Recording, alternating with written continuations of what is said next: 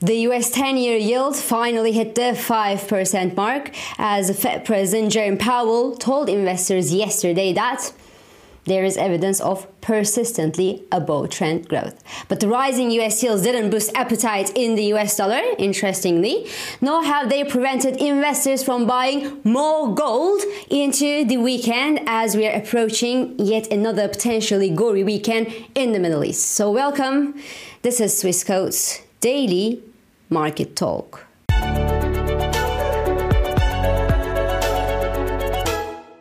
Additional evidence of persistently above trend growth or that tightness in the labor market is no longer easing could actually put further progress on inflation at risk and could warrant further monetary policy tightening in the US. So these are not my own words, these are the words of the Federal Reserve President Jerome Powell, who talked yesterday at the Economic Club of New York. And well, yes, the fact that the US consumers just won't stop spending their money. And last month's blowout 336,000 new non-farm job additions in the US aren't obviously comforting the Federal Reserve in the idea that they won their fight against inflation because they just managed to have a slower economy. On the contrary, the latest survey of consumer finances, which was released by the Fed yesterday, showed that Mr. Jerome Powell and his friends' efforts to help Americans go through the difficult pandemic times actually paid off big time, and the median US household net worth actually rose by more than a third since 2019. So, since 2019, because the survey is publish every three years. So I'm now talking about a gold worth data here, guys. And the median debt payments for the Americans as a share of income also fell to 13.4%. So that was the lowest seen in the 33 year history of the survey. Duh, with such a big jump in Americans' net worth, the rising yields didn't apparently impact the Americans much.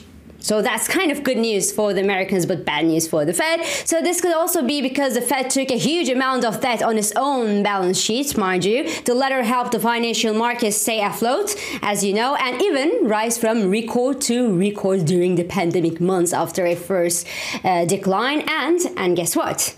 The Americans, who own a whole bunch of stocks, got even more involved in the financial markets during the pandemic times as the share of Americans who actually own stocks so it could be individual stocks, uh, or it could be stocks in mutual funds or in their pension funds, rose to 58%. So two thirds of the Americans, almost two thirds of the Americans, own stocks. And let's remember what happened to the US stock market since 2019 well, the S&P 500 rallied more than 70% since January 2019, and that rise in the S&P 500 directly helped American families get richer. Then the US economy grew more than the European and British counterparts. I mean, it grew significantly more than them looking at the financial uh, times chart so yes if you are looking for evidence that the us economy is doing okay well you won't have a hard time finding evidence. Now, of course, the flip side of the story is a bit dirtier. All this wealth and all this growth in the US costed something to the Americans and the rest of the world because their debt exploded. I mean, their national debt is now about the 33 trillion US dollars and rising every single second. As I'm talking here, just like continues to go up, and you and I we pay for it. And on an individual basis, all Americans have more than $100,000 in debt that again you and I have happily uh, financing for their well-being and their spending. And in comparative terms, well, it's nearly 130% of the US GDP. Now, the US is not the worst. Italy's debt to GDP is around 145%, and Japan's debt to GDP ratio stands at an eye watering level of 284%. So the rising yields, even in Japan, make the interest payments on this huge amount of debt almost unsustainable for what you call rich and developed countries. So that's a risk. That's not cool. Rich and developed countries are partly rich and developed because they have this huge debt on their shoulders and on the rest of the world's shoulders because just because their debt is considered safe. But this week, that safety of the US sovereign bonds, especially for the long end of the US yields, has been put to question from investors around the world because despite the rising tensions and the carnage in Gaza, and despite a swift flight to safety, the US 10 year papers got aggressively sold off, and the US 10 year yield finally hit the 5% psychological mark after rising by around 35 basis points since Monday. Now, that was unexpected, I'm telling you. So, the reason why the US debt got smashed this week could be because of the strong retail sales data that we got from the US that actually followed a strong NFP read and a stronger than expected set of inflation data that was released since the month started, which both filled the hawkish Federal Reserve expectations and boosted the yields.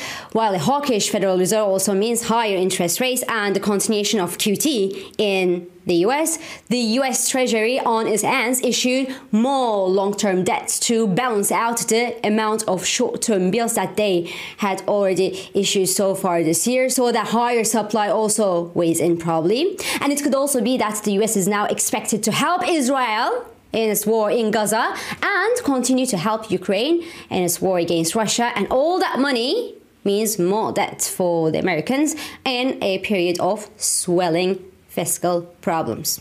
AOE, you can spend infinitely, but that, that brings along some headaches. So, anyway, whatever it is, the US initial jobless claims that was released yesterday came in below the 200,000 psychological mark and further fueled the sell off in the US treasuries because it further boosted the Fed hawks.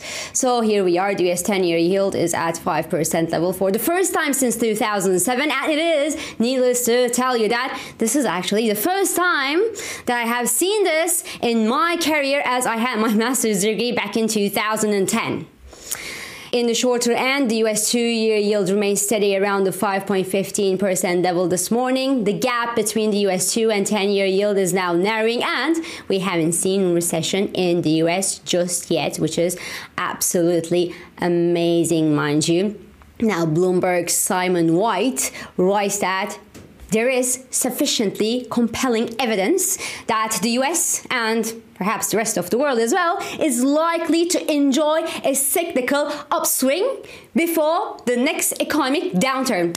Woo, that's good news. And the co-head of the Broad Markets fixed income team at Morgan Stanley in Boston, well, he says that the US 10-year yield is now at a good entry point. Now, you do what you do with the US 10 year papers. I also think that the 5% yield on the US 10 year papers is not too bad. And we talked earlier this week that you take a relatively low risk compared to reward that you could actually get by buying the 10 year papers in case of a further rise in the US yields. So, voila, that's it really. In the FX markets, the US dollar is surprisingly calm this week, whereas obviously you would expect a bit more movement in the US dollar amid the surge in the US yields.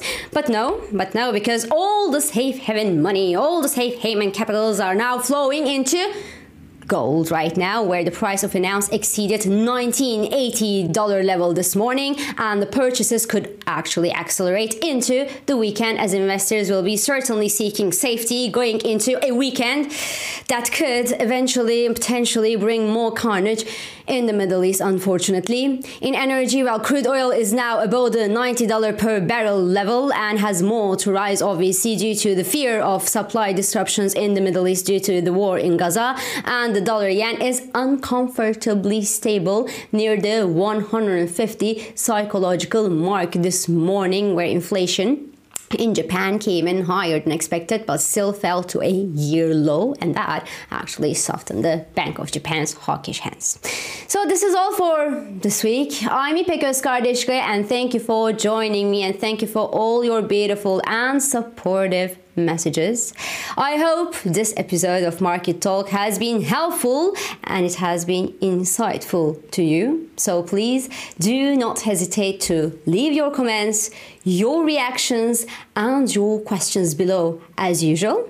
And follow us on Instagram, on X, and on LinkedIn for regular market updates. And of course, subscribe to our YouTube channel for daily market comments. And don't forget to like these videos to let us know that you actually enjoy these videos. So I will meet you again next week. And until then, good day trading and have a lovely weekend.